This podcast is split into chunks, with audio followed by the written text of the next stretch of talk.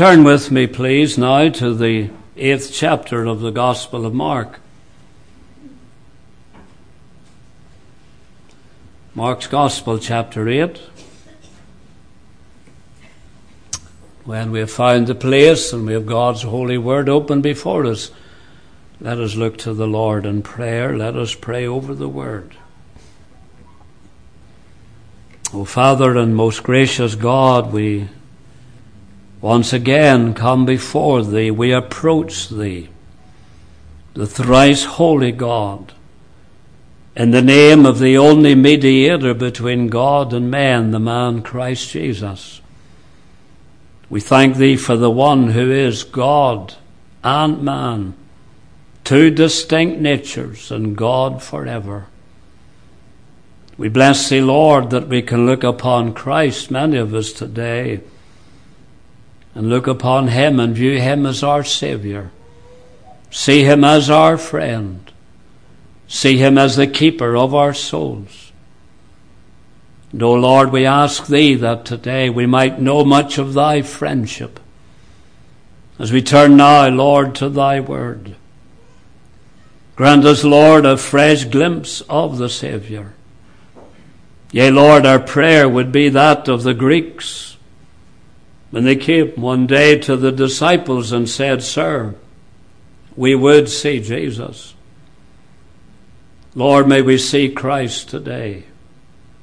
For as it was in the upper room, when the Saviour came and stood in their midst, and there we read, Then were the disciples glad when they saw the Lord. Lord, gladden our hearts today with a view of Christ.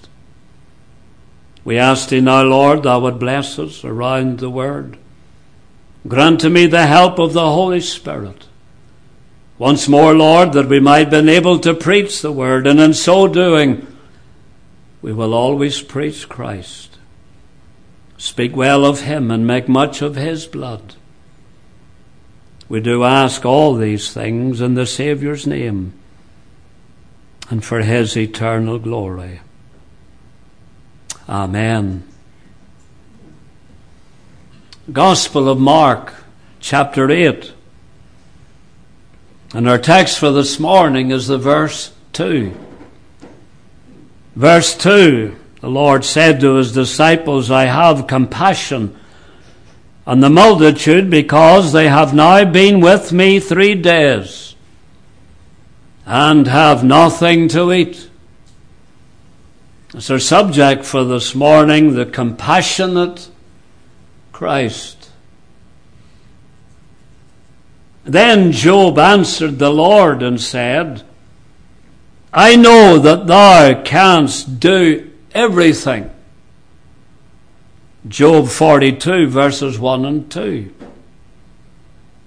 That was something which that man of God believed. Believed that his God could do everything. Unfortunately, the disciples of the Lord were as definite what the Lord couldn't do. Because if you look there at verse 14 of Luke of Mark chapter 8. Verse 14, we read, Now the disciples had forgotten to take bread. Neither had they in the ship with them more than one loaf.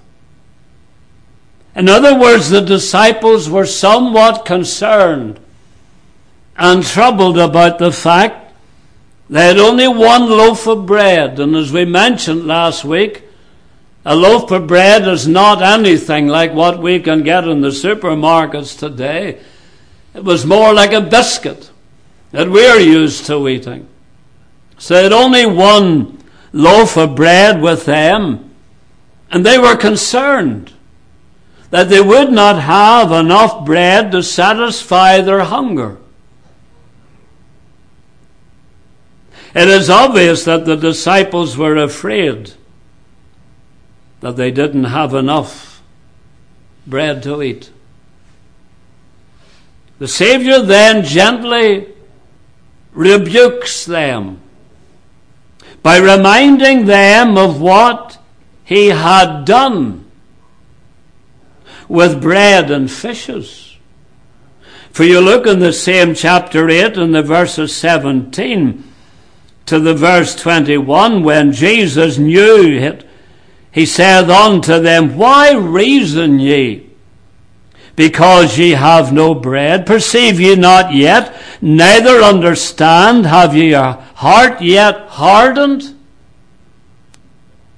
Having eyes ye see not, having ears ye hear not, and do ye not remember? Do ye not remember?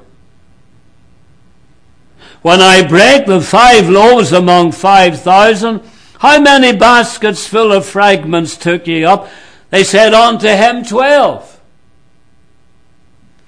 And when the seven among four thousand, how many baskets full of fragments took ye up? And they said, Seven. And he said unto them, How is it that ye do not understand? In other words, the Lord rebuked the disciples because they had only one loaf with them in the ship. And they were concerned they didn't have enough bread to eat.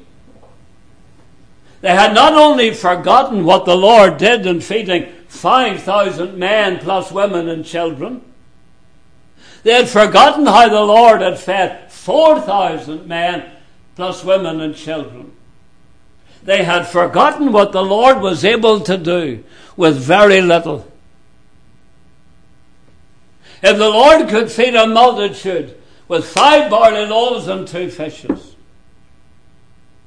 or if he could feed a multitude with seven loaves and two small or some little fishes, could he not feed the disciples? with one loaf? Of course he could. He could do all those things. And they had forgotten so much.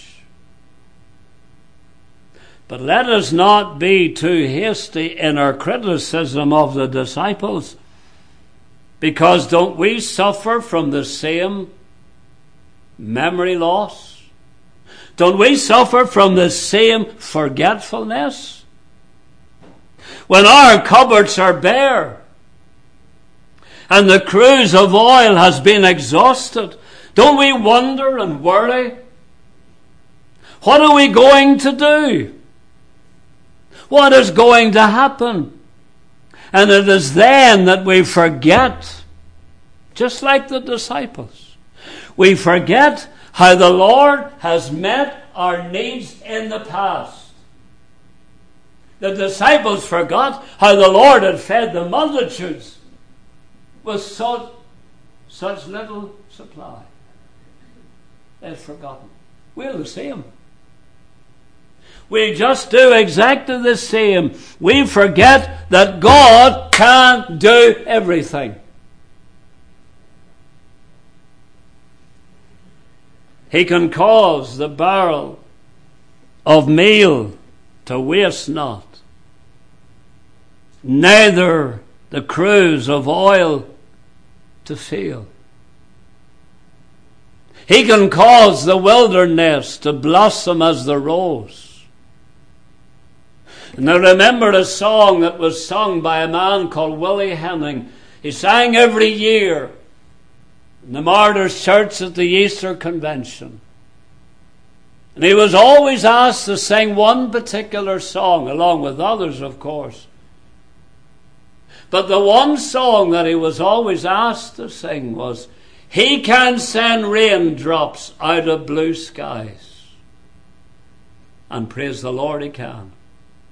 He can send raindrops out of blue skies. He can feed a multitude with a handful of bread. And sometimes we forget that. But here we see in the second miraculous feeding of the multitude by the Lord.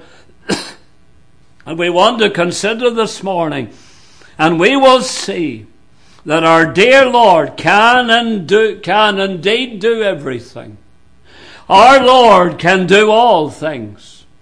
Our God, there's nothing impossible with Him. And I want to consider how he fed the 4,000 men besides women and children, and how he had compassion on them. The compassionate Christ. We have a wonderful example of it here. I want us first of all to consider the crowd with Christ. Mark informs us that the crowd which had been attending to the Lord's ministry was very great, verse 1 and verse 9. Matthew then, in his account, gives us a further detail. Matthew tells us, and they that did eat were 4,000 men, and besides women and children. Matthew 15, verse 38. Then Mark tells us something which is in many ways quite remarkable. Quite remarkable.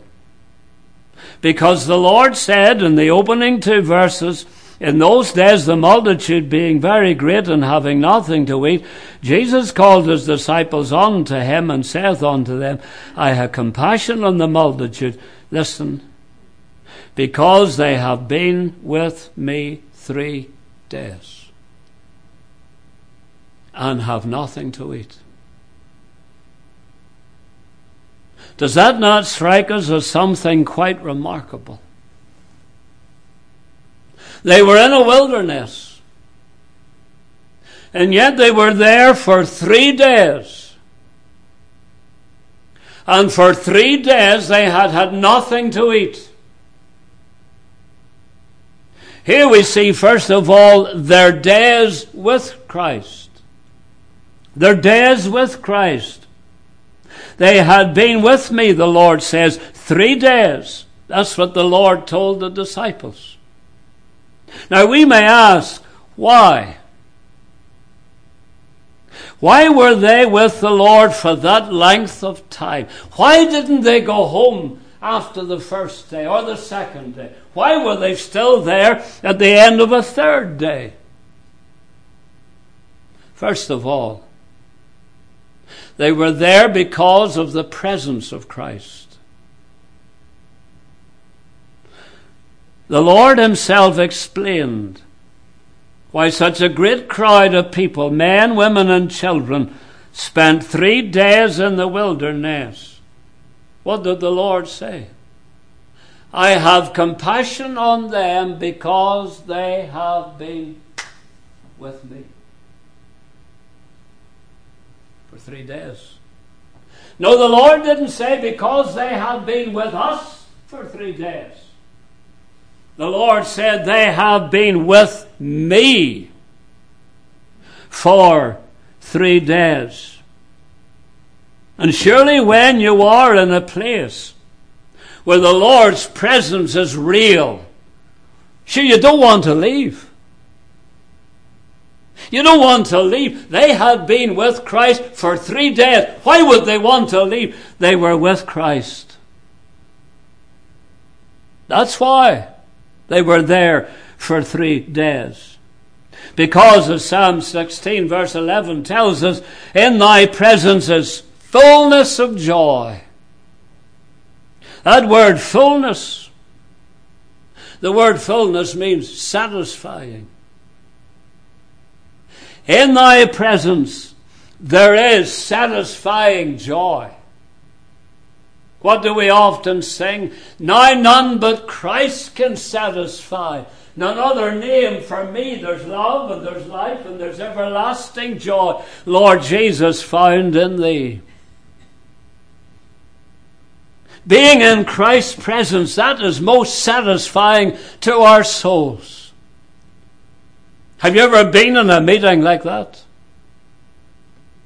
Have you ever been in a meeting where the Lord's presence has been a felt reality and you're sorry the meeting had come to a close?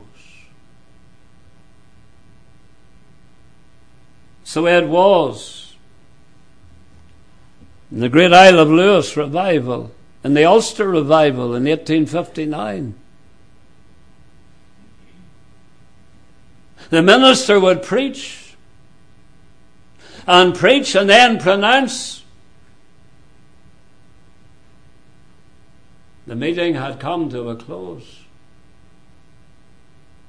And the people didn't leave. They sat on. And they had to start and preach again. Why did they not want to leave? Because they were in the Lord's presence. The Lord had manifested His presence to the people there in that place or those places of worship. They didn't want to leave. And here was the same in the wilderness.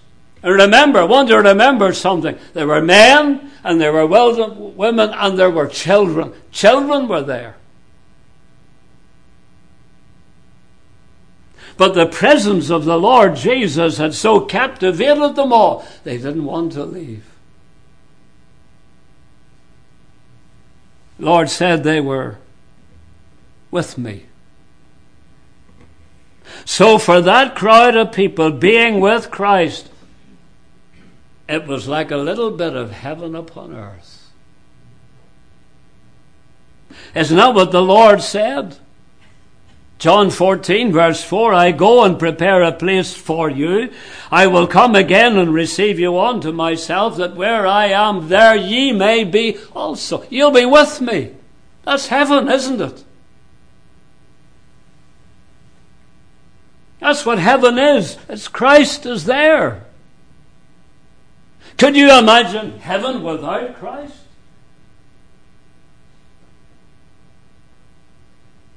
Samuel Rutherford said that if Christ was in hell, that's where he would want to be. He would want to be wherever the Lord Jesus is. And for those in the wilderness that day,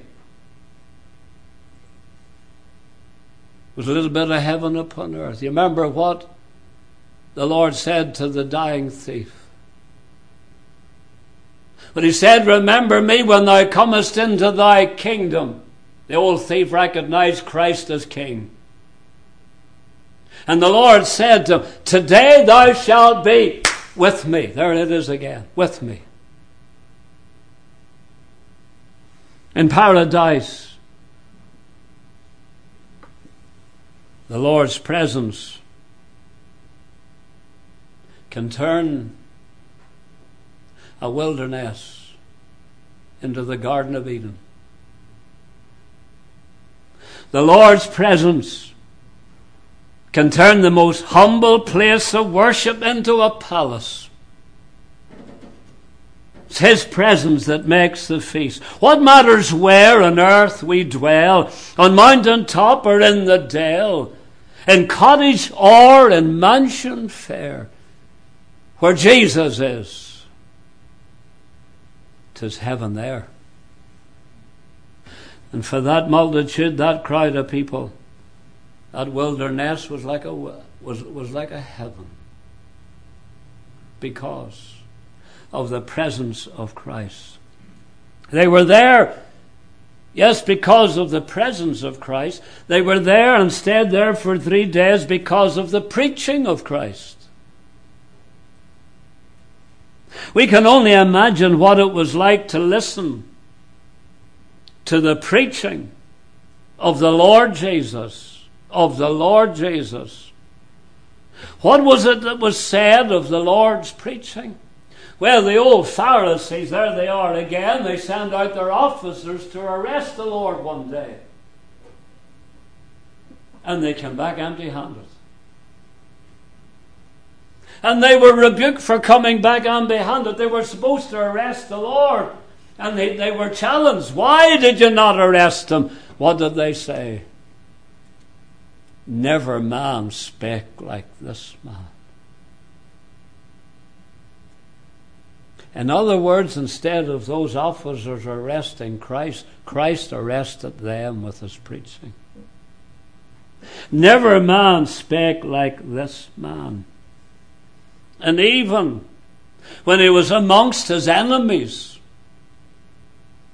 there in Nazareth, where he had been brought up, he went into the synagogue. And the minister in the synagogue handed Christ the book. And the Lord opened the book. That's what we always want to do. We want to hand the book to Christ and let Christ open the book for us. And he opened the book of Isaiah 61 and read and then told the congregation, This day are these words fulfilled in your ears. And listen, this was their testimony. And they bare him witness and wondered at the gracious words which proceeded out of his mouth. Gracious words. And here a multitude consisting of 4,000 men besides women and children had spent three days listening to the preaching of Christ. Three days. Three days. Listening to the preaching of Christ. No gimmicks. No entertainment. No plays. No pantomimes. No promotions. No programs just preaching. That's what that multitude was in the wilderness for. For the preaching of Christ. You recall what is written in Mark 12, verse 37, about the preaching of Christ. The common people heard him gladly. Common people. That is the ordinary man in the street. He spoke their language. Whenever he preached, people could understand what he was saying. The common people heard him gladly. And no doubt that wilderness that day was filled with common people. And they heard him gladly. For three days they spent with him. Oh, how many church goers today are content.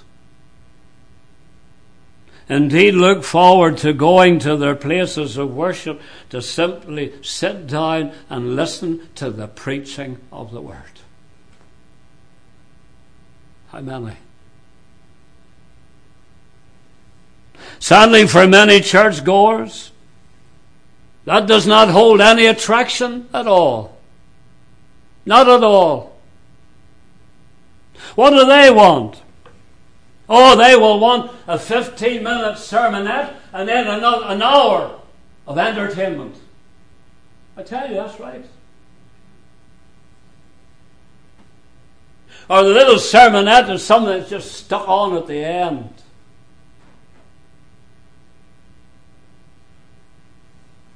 Pity that people the day when men and women go to the house of the Lord and they just want to sit down there and say, Preacher, preach the word. That's all we want. We want the preaching of the word.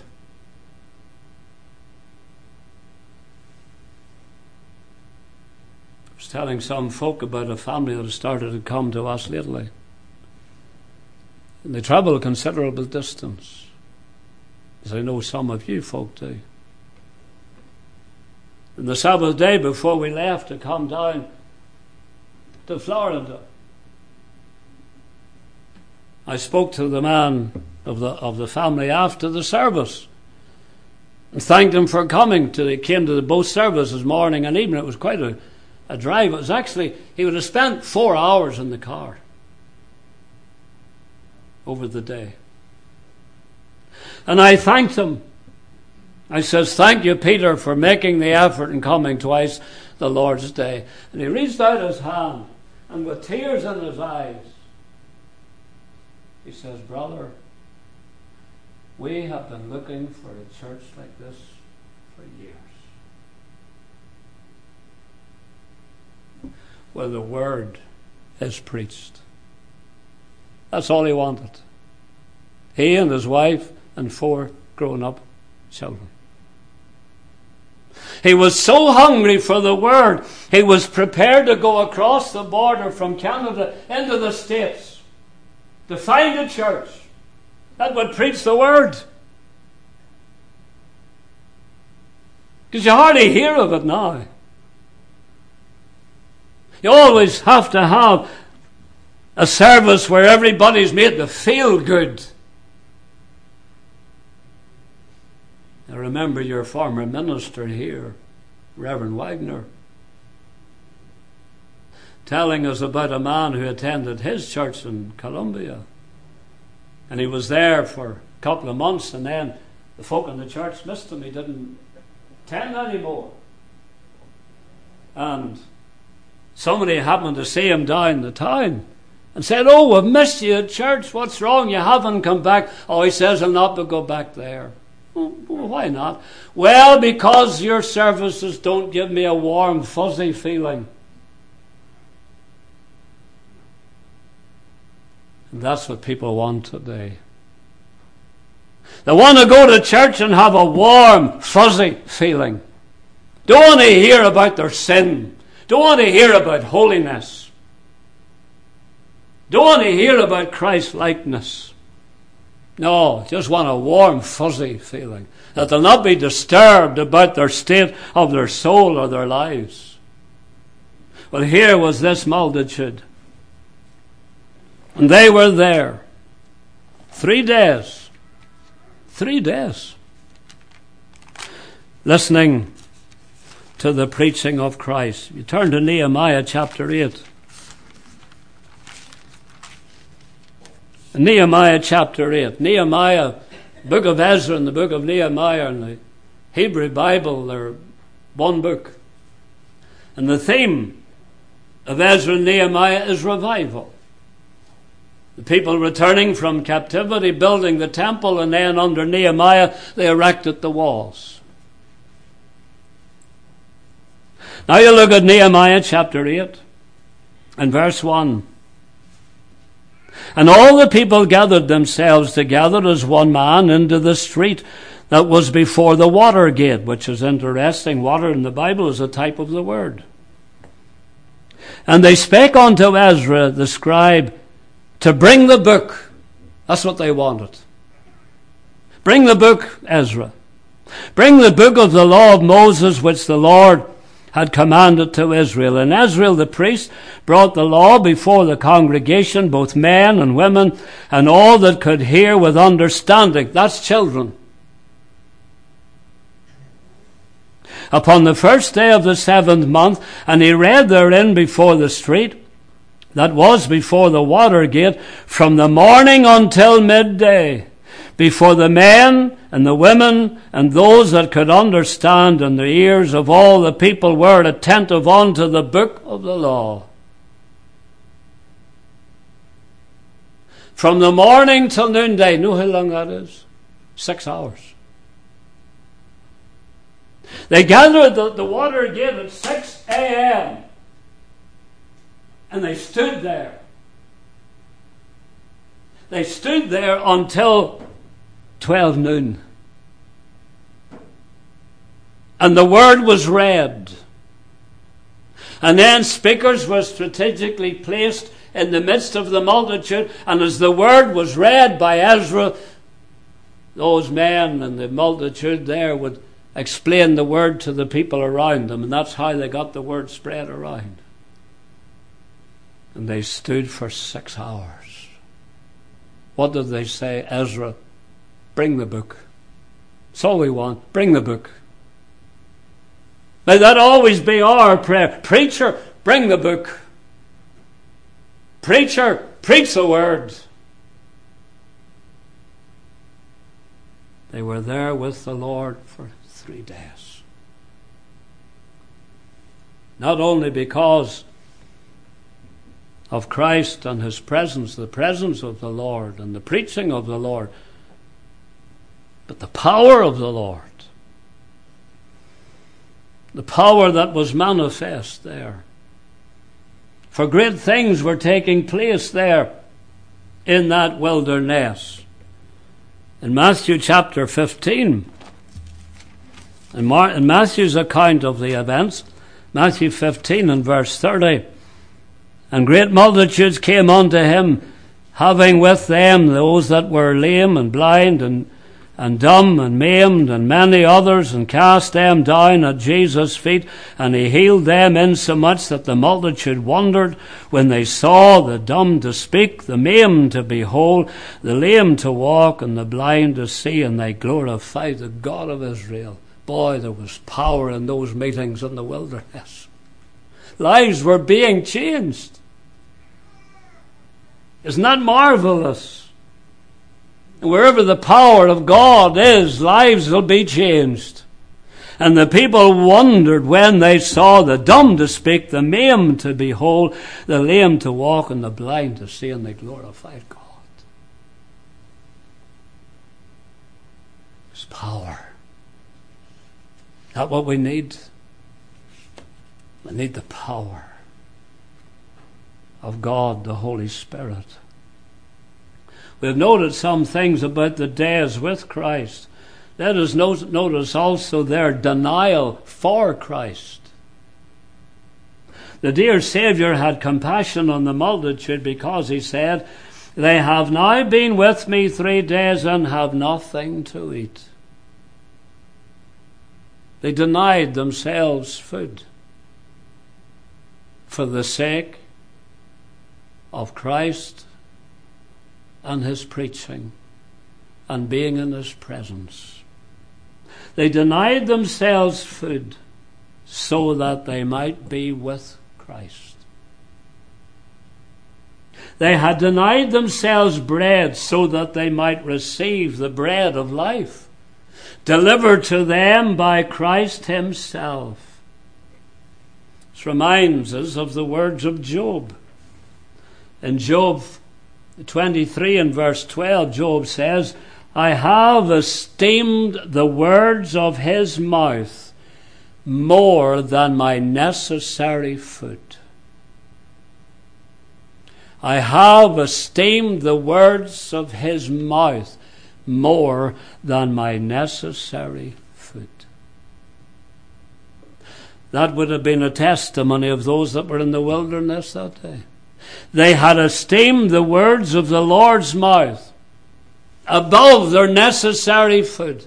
They would rather listen to the preaching of the word than have food to fill their stomachs. They wanted the food would satisfy their souls.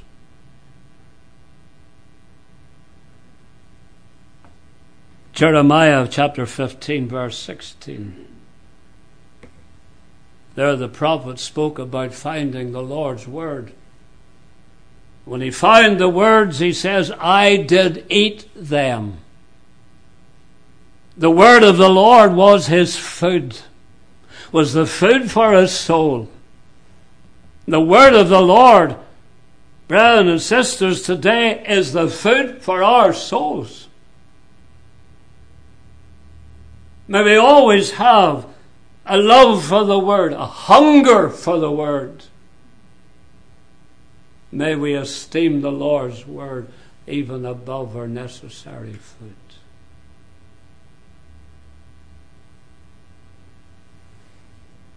As well as their days with Christ and their denial for Christ, we notice their distance to Christ.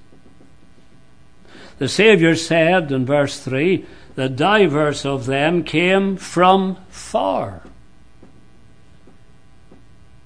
Some of them were prepared to travel any distance, that they might be with Christ and that they might be under his ministry. Some, the Lord said, came from far. Seemed to be a common occurrence. We read in Matthew 4 Matthew chapter 4, there in the verse 25. And there followed him great multitudes of people from Galilee, from Decapolis, and from Jerusalem and from Jordan or from Judea and from beyond Jordan. Now, I don't know the distances between those locations, but one thing I do know between Galilee and Jerusalem. And the people came from Galilee and they came from Jerusalem. Between Galilee and Jerusalem is a distance of over a hundred miles. And people were prepared to travel a hundred miles to listen to the word being preached by the greatest of all preachers, the Lord Jesus Christ. Came from everywhere north, south, east, and west to sit under the preaching of the word. This reminds us of the words spoken by Jacob when he blessed Judah. Christ is of the tribe of Judah, of course. And he spoke about Christ, Genesis 49, verse 10. The scepter shall not depart from Judah, nor a lawgiver from between his feet, until Shiloh come. Christ is Shiloh. And unto him shall the gathering of the people be. Isn't that great? Unto him shall the gathering of the people be. They'll come from everywhere they'll come to Christ.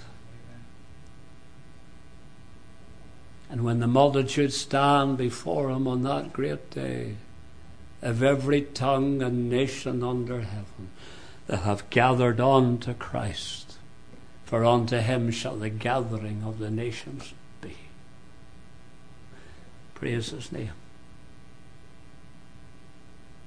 And Christ is the great attraction there in the wilderness that day was witnessed the drawing power of Christ. Witnessed the drawing power of Christ. Number of years ago, the Lord challenged me with the words of the Lord in John 12 and verse 32. But the Lord Jesus said, I, if I be lifted up from the earth, I will draw all men unto me. I, if I be lifted up from the earth. And I remember praying at the time, Lord, help me ever to lift up Christ. Let me see the drawing power of a lifted up Christ. Well, here it was seen in the wilderness. And the people came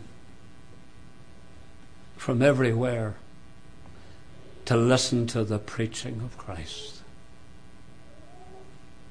May we ever seek to lift up Christ, whether in the pulpit or in the pew.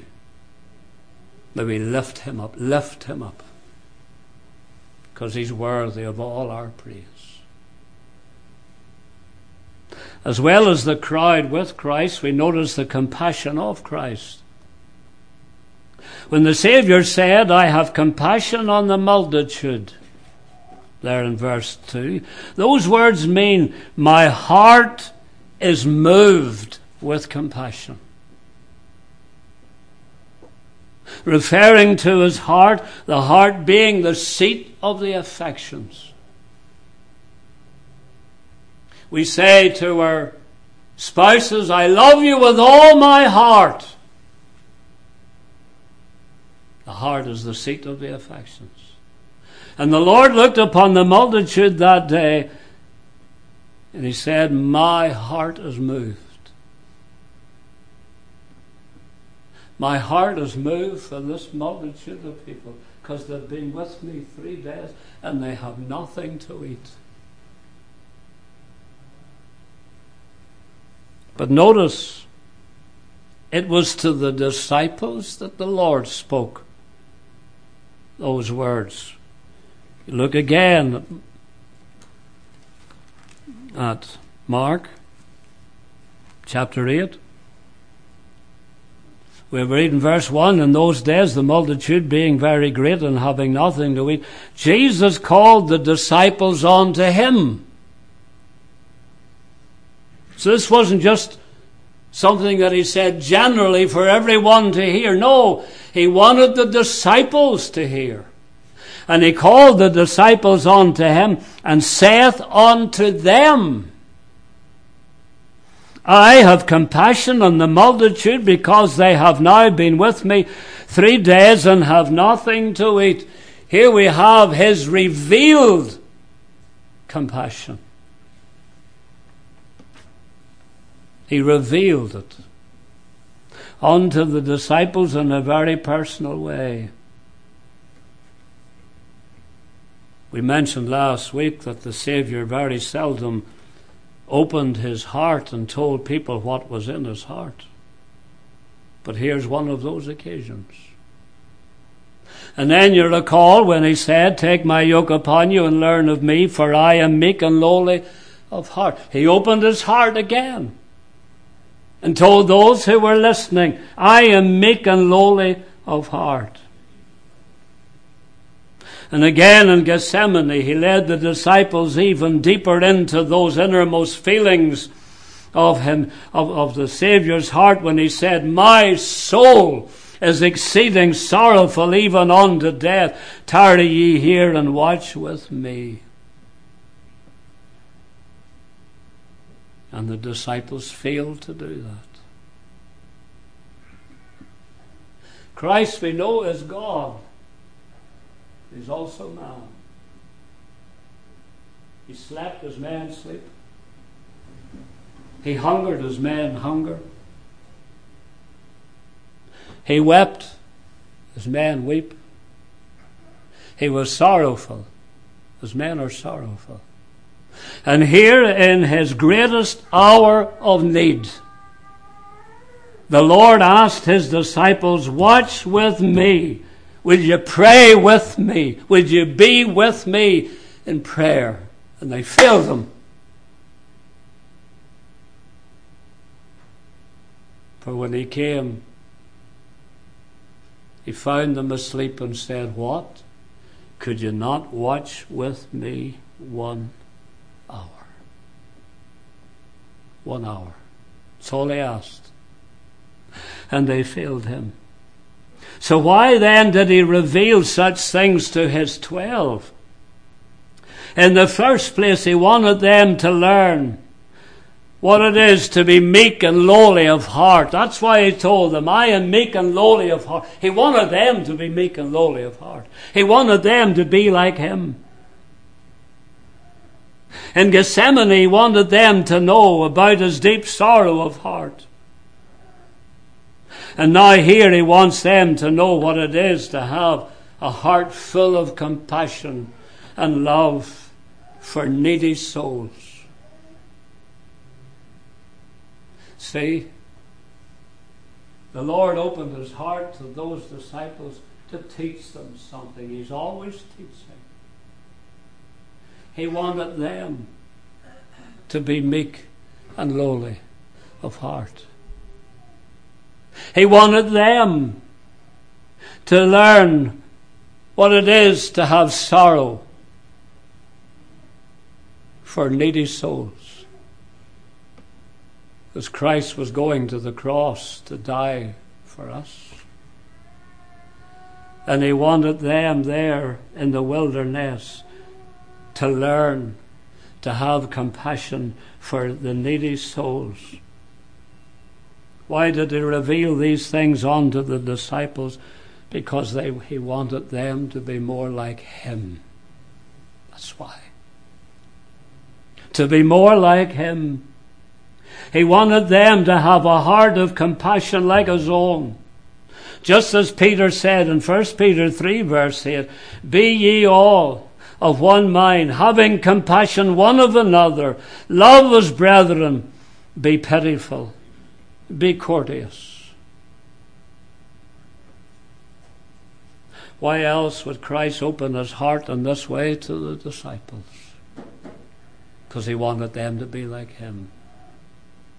I want, dear Lord, A heart that's true and clean, a sunlit heart with not a cloud between, a heart like thine, a heart divine, a heart as white as snow on me, dear Lord, a heart like this bestow. Will we not make that our prayer? It was a revealed compassion, it was a righteous compassion. I say righteous compassion because it is divine. Yeah, it is the compassion of God. When Christ was moved with compassion, he was moved with compassion as he is God. Just as David said, But thou, O Lord, art a God full of compassion and gracious, long suffering, and plenteous in mercy and truth. And the compassion that went out to the multitude went out from the heart of God that day. We want to get a hold of that. The Lord was moved with compassion and moved in his heart, the innermost feeling of his heart. That was the compassion of God. That's the compassion the dear Saviour had for needy souls. J.C. Ryle, the first Protestant bishop of Liverpool, said this of all the feelings experienced by Christ when upon earth, there is none so often mentioned as compassion.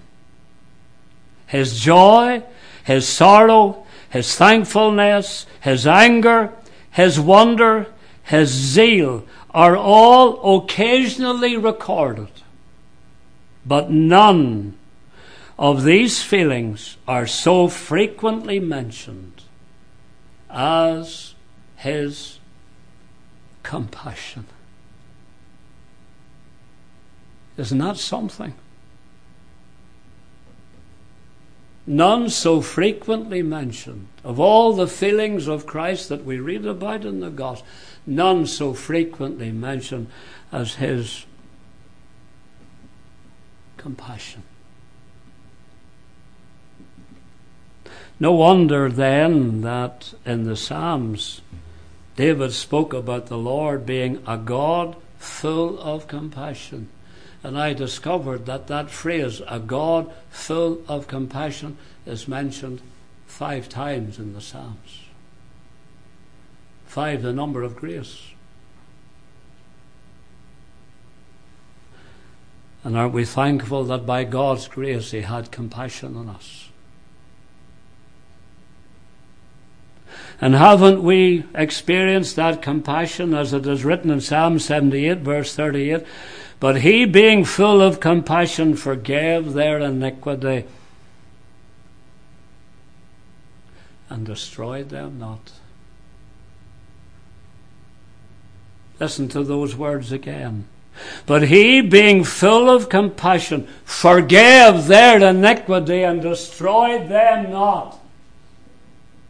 That's our testimony. That's our testimony, believer. He, being full of compassion, forgave us. And He didn't destroy us. And we deserve being destroyed. But instead, He who is full of compassion had compassion on us by His grace. Indeed, it is interesting the number of times in the Gospels that Christ is recorded as having compassion on the needy. You know, many times?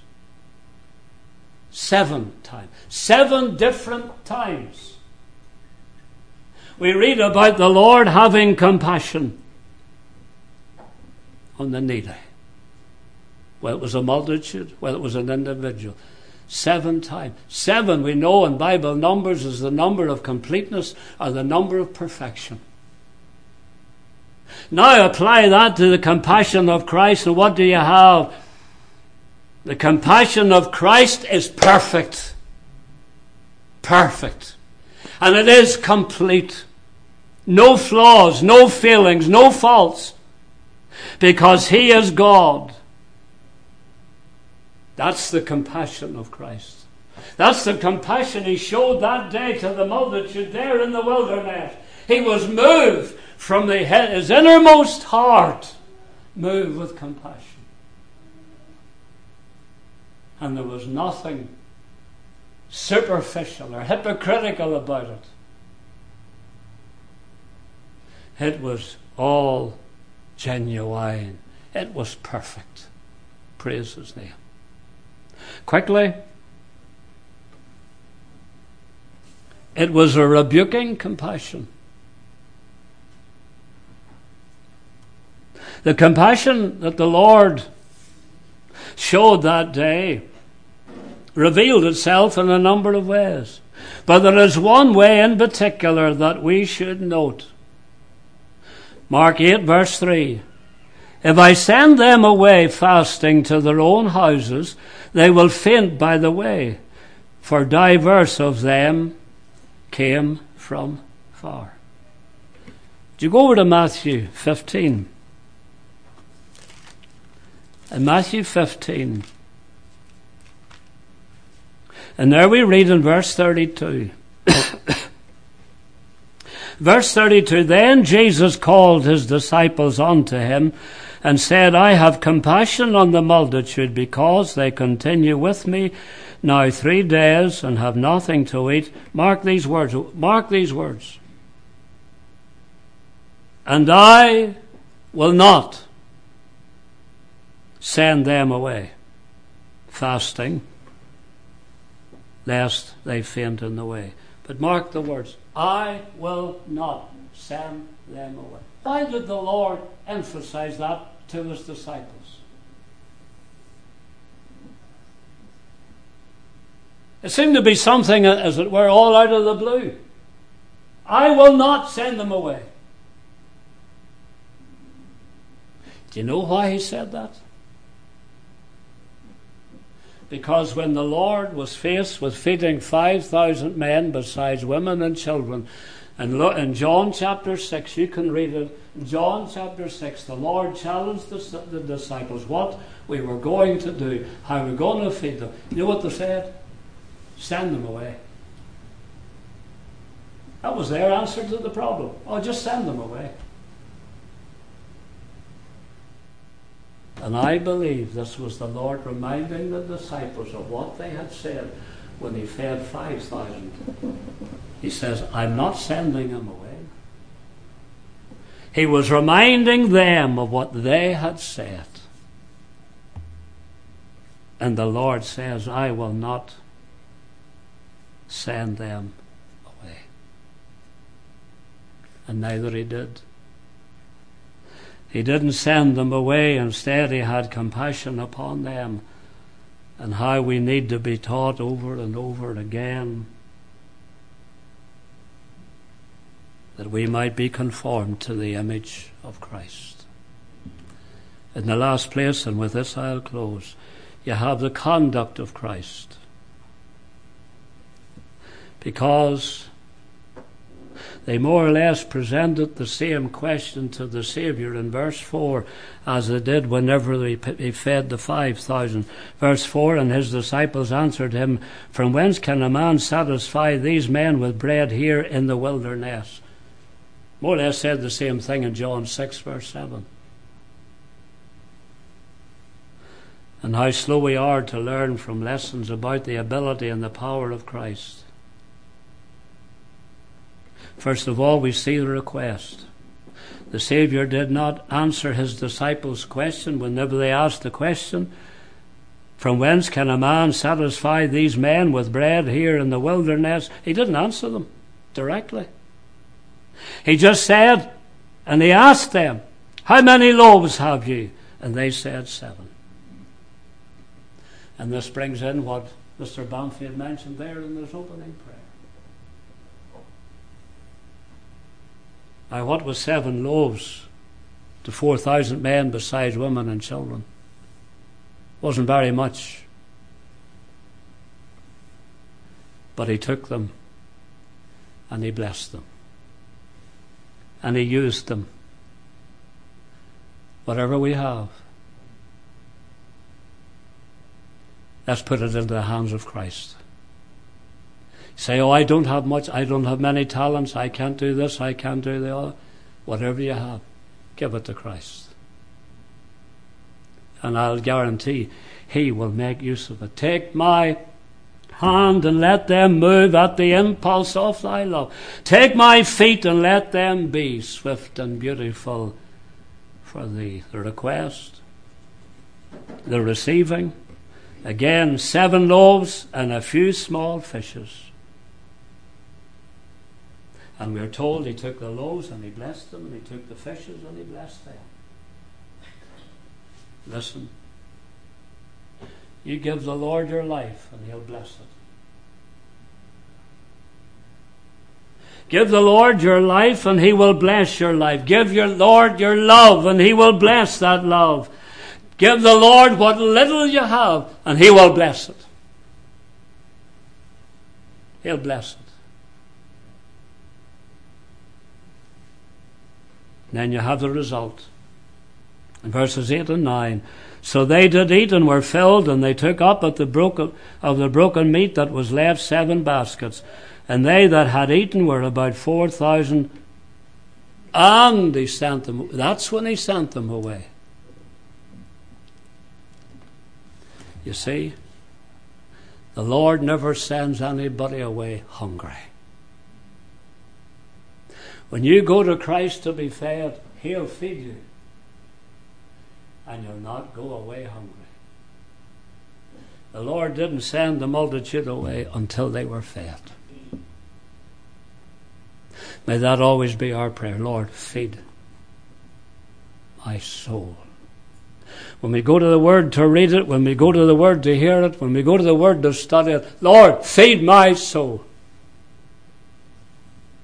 You pray that, and He'll not send you away. Let's bow our heads in prayer.